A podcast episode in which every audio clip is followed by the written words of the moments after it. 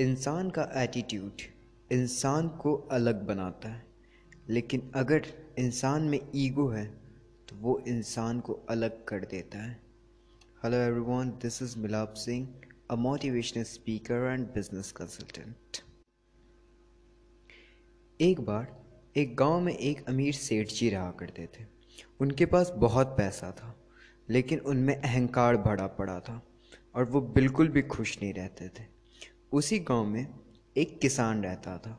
वो सेठ जी की तरह अमीर नहीं था, लेकिन वो बहुत खुश रहता था।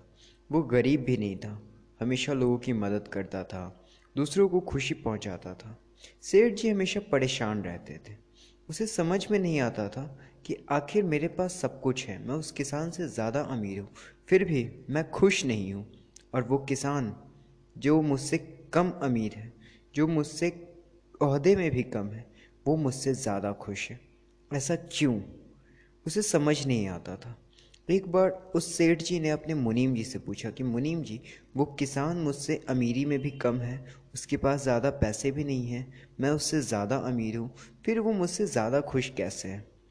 तो मुनीम जी ने कहा कि, उसके पास अलग एटीट्यूड है, जो उसे आपसे अलग बनाता है, लेकिन आपके पास एक अलग ईगो है जो आपको लोगों से अलग कर देता है।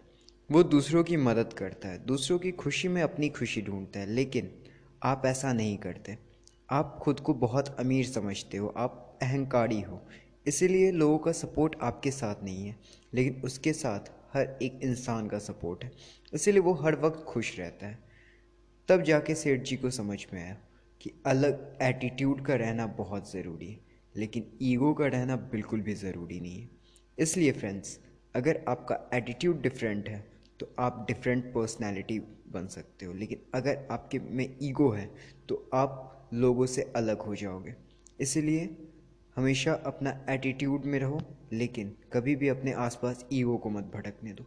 उम्मीद करता हूँ आज की कहानी आपको पसंद आई होगी। अगर पसंद आई है तो शेयर ज़रूर करें और आप मुझे इंस्टाग्राम पे फॉलो कर सकते हैं। यूज़र नेम है Milap Singh underscore zero five चाहिए मुझे फॉलो कीजिए यूट्यूब पे मेरे चैनल को सब्सक्राइब कीजिए। आज के लिए इतना ही।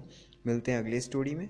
तब तक खुश रहिए, खुशियाँ बांटते रहिए stay blessed be inspired love you जय हिंद, वंदे मातरम।